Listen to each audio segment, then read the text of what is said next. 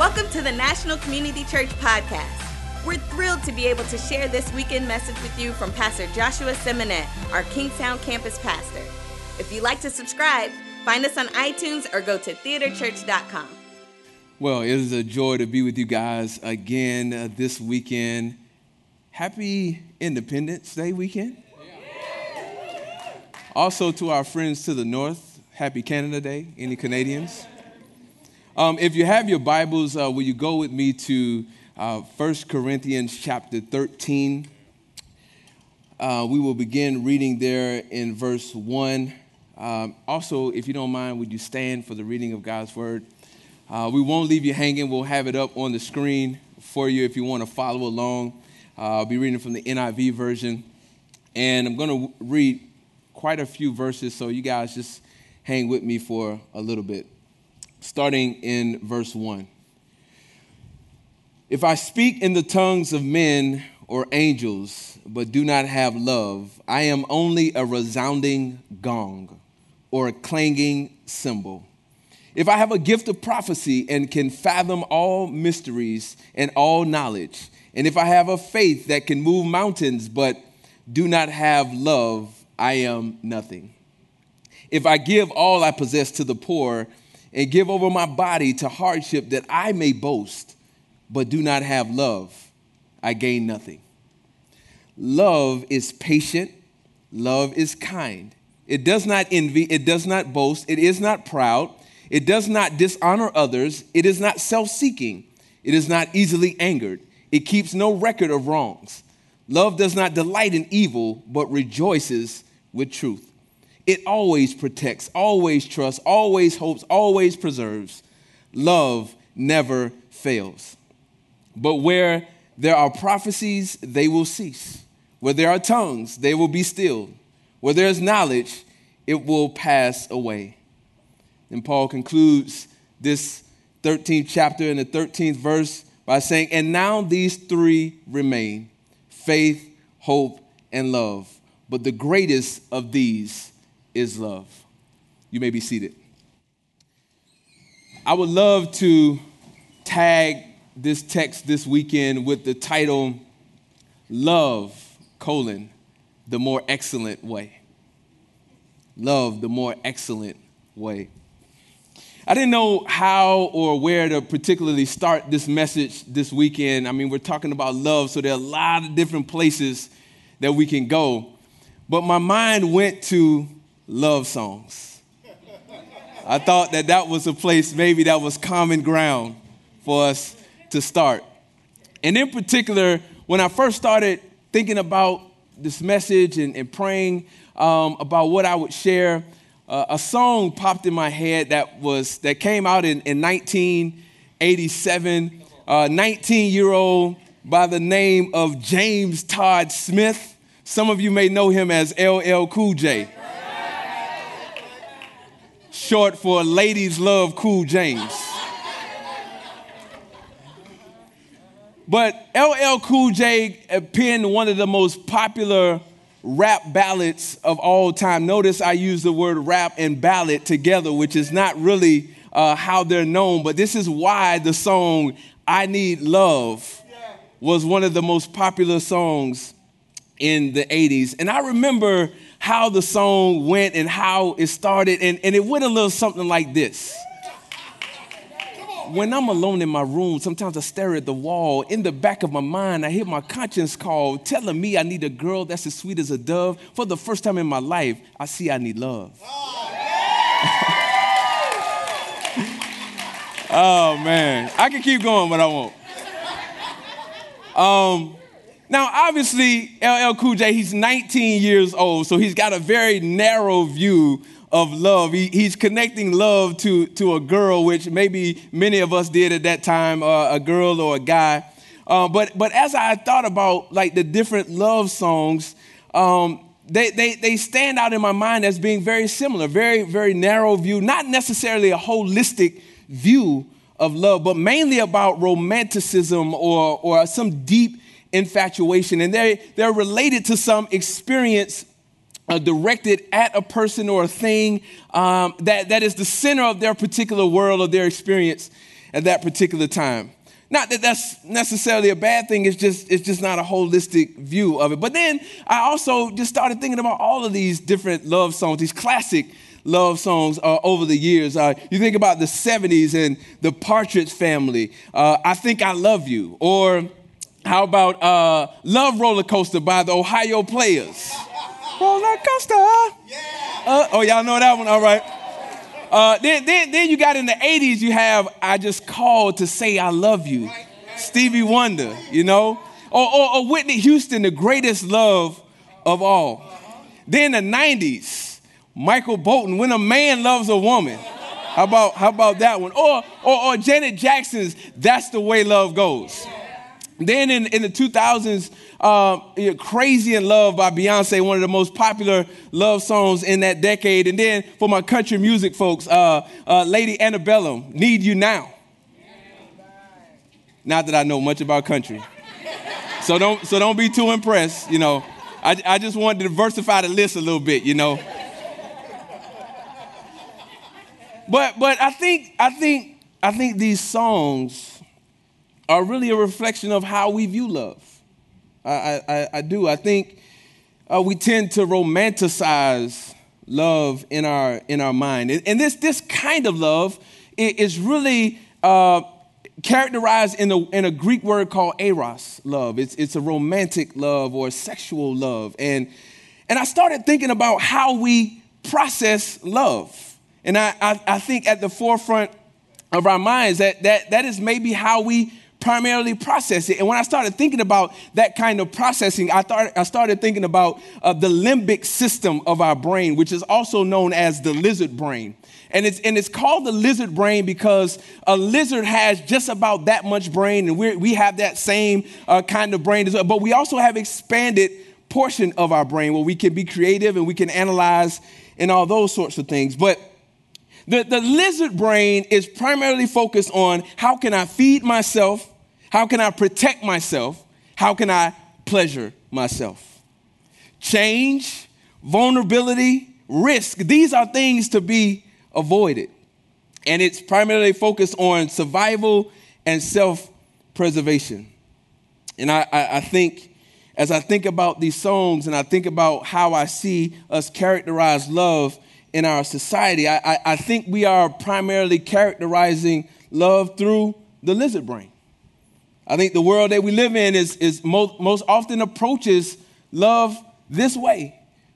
I can give you a perfect example. If I don't like what I'm seeing or I'm not feeling this, I swipe left. Right?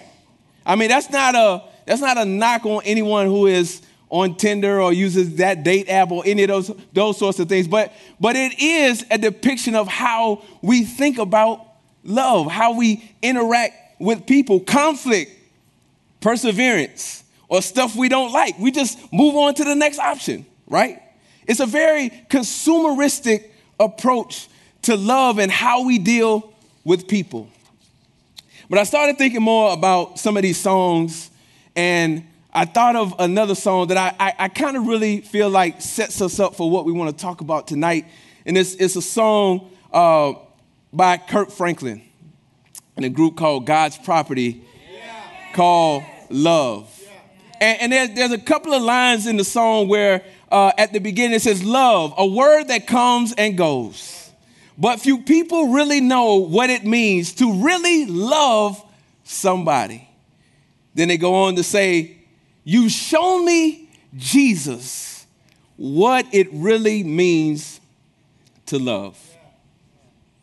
See, when the lizard brain is primarily driving and is our primary perspective, it, it, keeps us from understanding this holistic view of love that God has for us.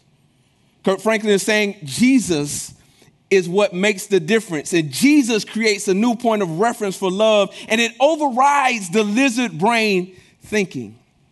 It's the kind of love that goes beyond you as the sole benefactor. And outside of a relationship with Jesus, not only is our point of reference off, but our lack, but we lack the capacity to sustain unconditional love. And see, I think Paul realized this disconnect that was going on in the church at Corinth. And so just, just let me give you a little background on what's going on in, in Corinth before we dive into what we're going to talk about uh, this weekend. Paul is, is, writing to the church at, at Corinth. Um, and Corinth is about 55, 51 miles west of, of Athens, so, so pretty, pretty similar proximity of DC and, and Baltimore. And uh, it was a place of great trade, a place of, of, of great wealth and affluence. But it also had a little bit of a reputation of a city, uh, known for its, its carnality and its pride. But Paul was able to successfully plant a church there and labored there for almost two years. Now he's away and, and he's writing an appeal for submission to biblical instruction and the Holy Spirit. Basically, He's doing this because the Corinthians have allowed the culture and the customs to influence how they live out and reflect the gospel instead of allowing the gospel to reflect a more excellent way. In many ways, I think Corinth could be compared to the DC area. You know, a place of great affluence and influence could be likened to a trade city where many people are passing through and, and there is some transience. But like Corinth, we also have a high intellect.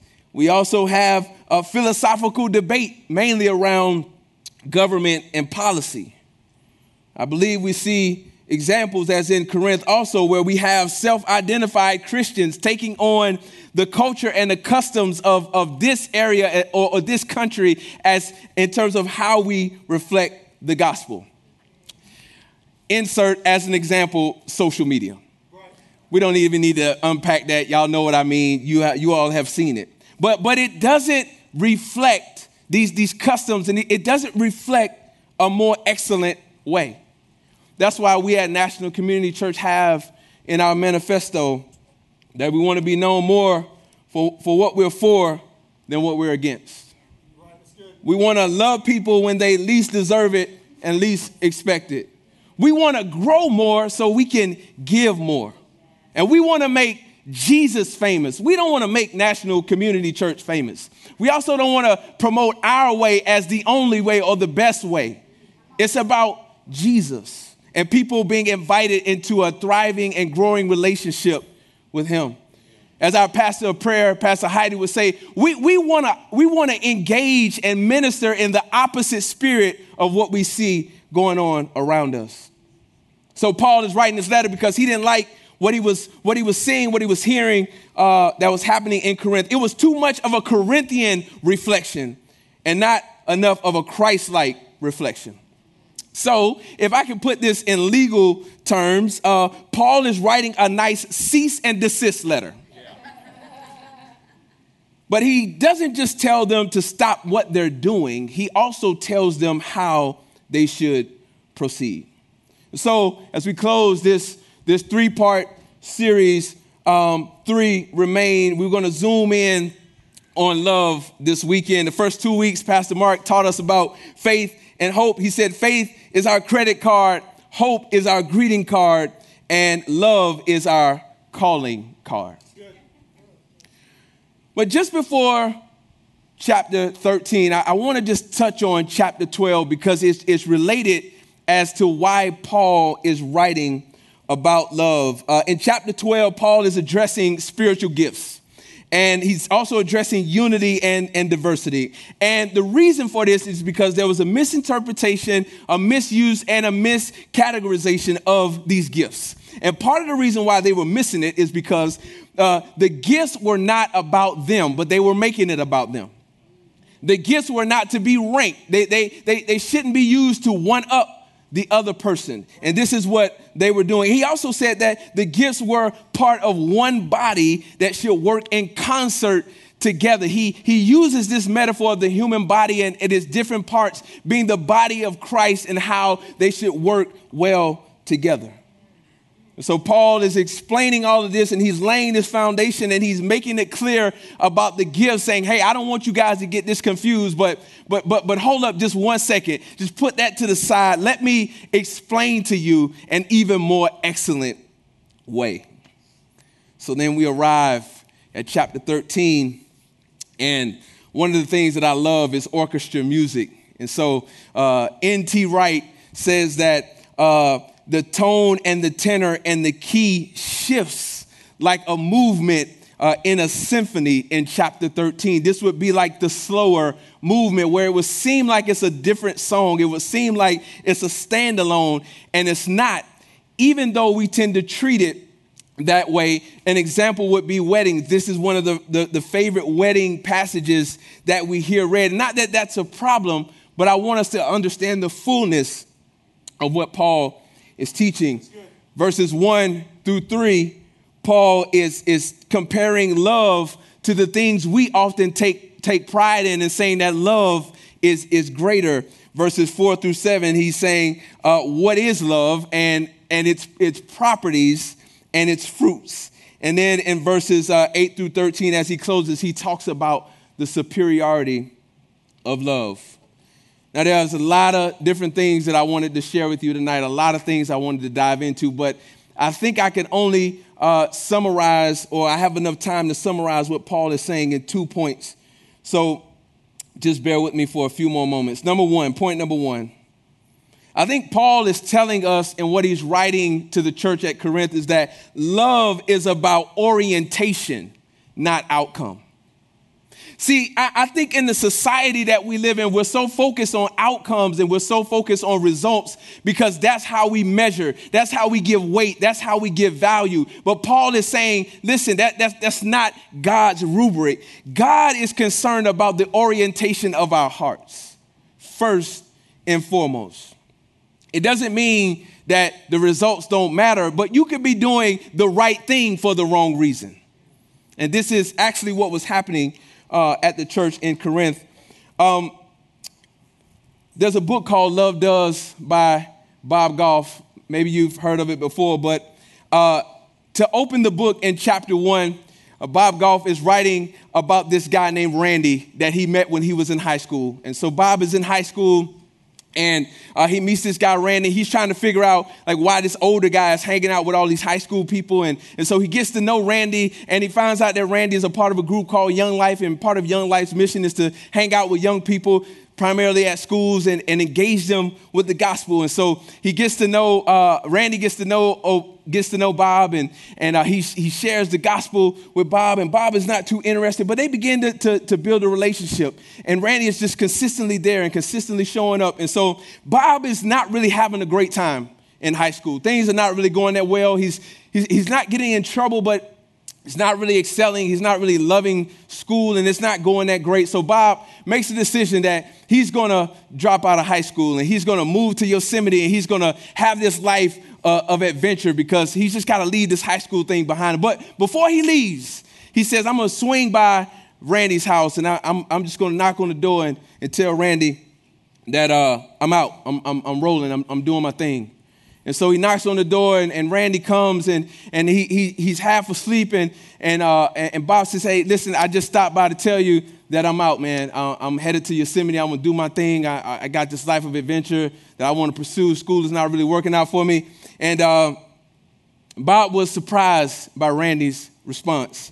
Um, Bob, uh, this is Randy's response. He said, Bob, all right, man. I'm with you. Will, will, you just give me one minute? Let me just check something out real quick. So he disappears in the house. He comes back a couple minutes later and he's, he's got his shoes, he's got his bag, and he says, Okay, Bob, I'm with you. Um, let, let's, let's roll. I, I, can find my way back, you know, after a few days, but, but if it's all right, I'm going to roll out with you. And listen to what Bob Goff said. He said, Something in Randy's words rang right through me. He didn't lecture me about how I was blowing it and throwing opportunities away by leaving high school. He didn't tell me, um, I was a fool and that my idea would fall off the tracks on the way to the launch pad. He didn't tell me I would surely crater even if I, I did briefly lift off. He was resolute, unequivocal, and had no agenda. He was with me. See, I think this is precisely the point that Paul is trying to make in the opening verses of chapter 13. If I could just remix it to the JMS, JMS version, it would go a little something like this Nobody cares about your languages, your knowledge, your sacrifices, your education. If love is not in the lead position, it's just noise and nothingness. Wow. Wow. See, Bob eventually made it back to high school. But it, it wasn't anything that Randy convinced him of that, that sent them back. It was the orientation of Randy's heart. It wasn't Randy's experience or education or, or accomplishments or authority. That's not what moved Bob. But so often our focus is too outcome focused and, and, and we're, we're focused on what we produce and our titles and our expertise. And Paul is saying that's not the most excellent way. But listen, don't y'all think Randy knew Bob was tripping? don't you think, don't, don't you think that? Don't you think Bob, uh, uh, Randy knew that Bob was making a mistake? Don't you think that Randy knew that if he didn't show up and wasn't present with this kid, he might not have an opportunity to make it back? Yeah, right. Don't you think he knew that? Yeah. So their way back from Yosemite and they show up at Randy's house and um, Bob gets out the car and he invites himself in because he feels like he's family now and he notices that the girlfriend's car is there and she would often visit and so he's confused because he's seeing presents on the floor. He's seeing, he's seeing paper, wrapping paper, and there plates and a microwave. And, and he's like, man, these are, these are strange gifts. And, and, and his girlfriend comes around the corner and says, welcome home, honey. And at that moment, Bob realizes that when he knocked on the door the day before, that Randy and his girlfriend had just gotten married. Wow. Wow. And he could not believe that that, that Randy would leave on the weekend that he had just gotten married to go hang out with a high school kid. That's what made Bob return. That's what made the difference in Bob's life. Listen to what Bob said. He said, Why? It was because Randy loved me. He saw the need and did something about it. He didn't say he was for me or with me, he was actually present with me. This story is a reflection of God's love for us. John 3:16, sometimes a throwaway scripture for us. For God so loved the world that he gave his only son. But listen, it wasn't just that. God inconvenienced himself came down from heaven to be with us. That's why we call him Emmanuel, God with us. He is for us no matter what the outcome. Just like Randy was with Bob, encouraging him, not chastising him. We go on to John 3 17. It says, For God did not send his son into the world to condemn the world, but to save the world through him. And this is actually what it means to be a Christ follower, to be known by our love not our righteousness, not our morality, not our judgment. It's the orientation of our hearts towards God and others. Jesus talked a little bit about this. Let me tell you what he said. John 13, 34 through 35. A new command I give you love one another as I have loved you. So you must love one another. By this, everyone will know that you are my disciples if you love one another. And oh, by the way, if we got it twisted, he clarified who one another is. Because I think we think one another is, oh, my people, the people that I like, the people I hang out with, the people I go to church with, the people that dress like me, the people that listen to music like, no, no, no, no. Yeah. Listen to what he said. Matthew 5, 43 to 44, and then 46 to 48. He says, You have heard that it was said, Love your neighbor and hate your enemy. But I tell you, love your enemies and pray for those who persecute you. Yeah. If you love those who love you, what reward will you get? And not even are not even tax collectors doing that. And if you greet only your own people, what are you doing more than others? Do not even pagans do that? Be perfect, therefore, as your heavenly Father is perfect. Dang, Jesus, why you had to say that? See, that's a challenge for us. You know why? You know why it's a challenge for us? Because we want to be the avengers for the gospel. That, that's, that's, that's, that's what we want to be. We want to be defenders of the faith. That, that's, that's, that's what we want to do. And we're more concerned about being right than being in a right relationship. The Corinthians wanted to be right. They wanted to one up each other. They wanted to one up the people in their, in their society. Paul is saying, listen, that's not the right orientation. It's, it's, it's wrong. It's not the way this thing should go. I'm sure they love this letter from Paul. Number one, love is about orientation, not outcome. Number two, love is about sacrifice, I would say, for others, and not selfishness or selfish ambition. December 14th, 2012, Scarlett Lewis sent her son Jesse off to school. It would be the last day that she would see Jesse alive. A shooter entered the school, Sandy Hook, killed six staff members, 20 children. Jesse was one of them. But there was one comfort that Scarlett, his mother, carries to this day from this tragedy. Uh, tragedy. Jesse laid down his life for his friends and his teacher. While the shooter entered the room and ran out of bullets, Jesse told his friends to run while he stayed behind with his teacher. Jesse was six years old. Yeah, just let that sink in for a little bit. Six years old. Inspired by Jesse, Scarlett, his mother, she said, We can't always choose what happens to us, but we can always choose how we respond. And we can always respond with love. See, this at this point right here, this is where I kind of I, I, had to have a keep it real moment after I read this, and I, I, I said, "Is this not a justifiable moment of selfishness? Is this not a moment where a mother who has lost her son can be angry, can be frustrated, can can be mad at the world? Is this not?" Because no one would think of Scarlett differently if she felt that way. No one would think less of Jesse, a six year old, if he had run like everybody else. Because our very nature is about selfishness and self preservation, we would excuse that.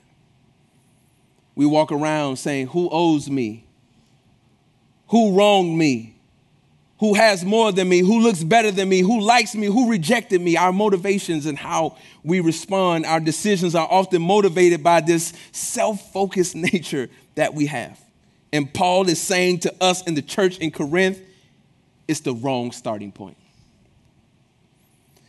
I would remix the next verses, four through seven of the same chapter. And if we turned it around on us, it would read, When it's about us, we are not patient. We are not kind. We envy. We boast. We dishonor. We are self seeking. We are easily angered. We keep records of wrong. We keep records of wrong. I had to circle that one for myself. We delight in evil and reject the truth. We protect, trust, hope, and preserve only ourselves. Paul says it's not the excellent way. And see, the reason why we are overwhelmed and overcome by unconditional love is because it goes against the very nature of who we are. We, we can't necessarily wrap our heads around it. But I tell you what, I bet we will make more friends. I bet we would be better neighbors, better spouses, better parents, have, have better influence if we sacrifice more for the sake of others instead of ourselves. I'm not talking about charity that you check off a list. I'm talking about sacrifice that really costs you something. I'm talking about standing by a friend that's in trouble, even though it might cost you your reputation because you're associated with them.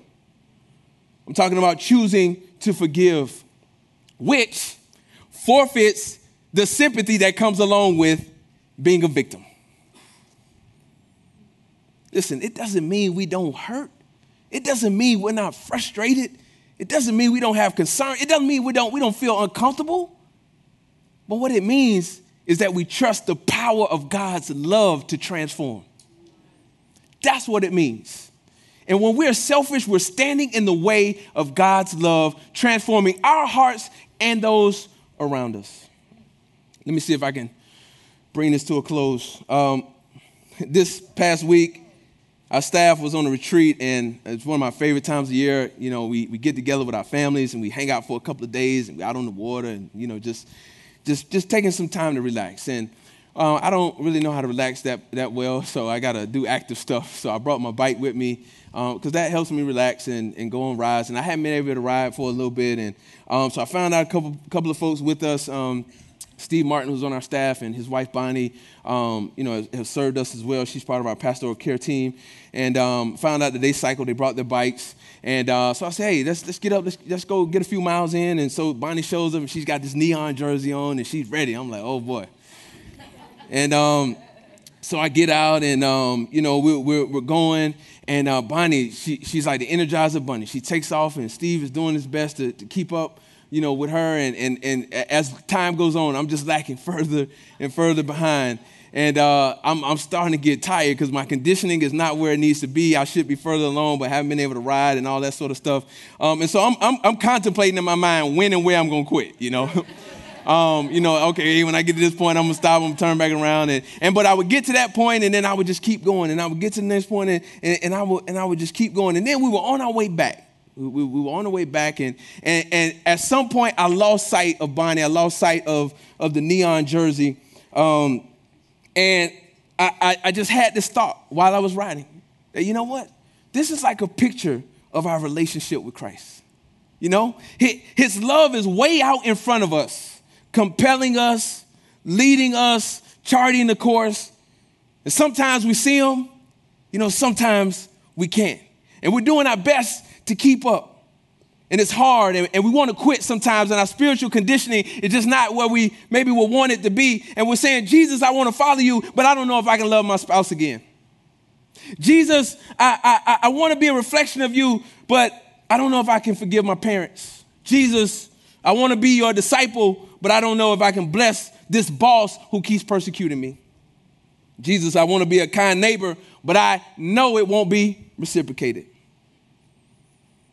See, at Calvary and on the cross, Jesus knew that we lacked the capacity in our own strength to live out this kind of love. Love is not the most excellent way because it's easy, it's smooth, or it produces the results that we hope for. It's not the case. But Paul tells us that it's the only thing that will last. He says prophecies, language, knowledge will cease and be silenced and pass away. He's trying to help us understand that these gifts and these different things that we desire and we pursue won't produce what we hope it would in our lives. They will become irrelevant at some point, but only love remains. And I think if Paul was preaching this message this weekend, he would say, People will fail us, policies will fail us, government will fail us, education will fail us. There's nothing that we can acquire or produce that won't fail us at some point. But it's not the case for love. That's not the case for God's love for us and Jesus' sacrifice for us. So this weekend, we're going to close this series by celebrating communion. I'm going to ask our hospitality leaders at all of our locations to get in place to get ready to serve us. Because this is a reminder of God's sacrificial love for us through Jesus. There's a song written by uh, James Cleveland, an old song that says he decided to die. There's a line in the song that says he would not come down just to save himself. And then Jesus said in John 10 18, No one takes it from me. He's talking about his life. I lay it down on my own accord. Love lays down agendas, lays down pride, selfish ambition, conceit, because Love bears all things, believes all things, hopes all things, endures all things. Let's pray. God, that was a lot for us to unpack this weekend, and we could do an entire sermon series and not even scratch the surface of unpacking your love for us. God, help us to, one, accept the love that you have for us, that you've given through your son Jesus. And if there's anyone among us who hasn't accepted that love, God, I pray right here in this moment. And if that's you as I'm praying, you can say, I want to receive that, and you can receive it. It's just that simple. God, I pray that you would do a new thing and those who are just coming into a relationship with you. I pray that you would do a new thing for those of us who have known you. God, take us to another level. Help us to be known for our love, not our arguments. Help us to be known for our love, not what we are against. Help us to be known for our love, God, so that we can draw people closer to you and we can share what it means to really love. God, we thank you for what you're doing in our midst. And we ask for more of your spirit because we don't have the capacity within ourselves to love. So we need more of your spirit to help us love and be a reflection of Jesus. It's in Jesus' name we pray. Amen.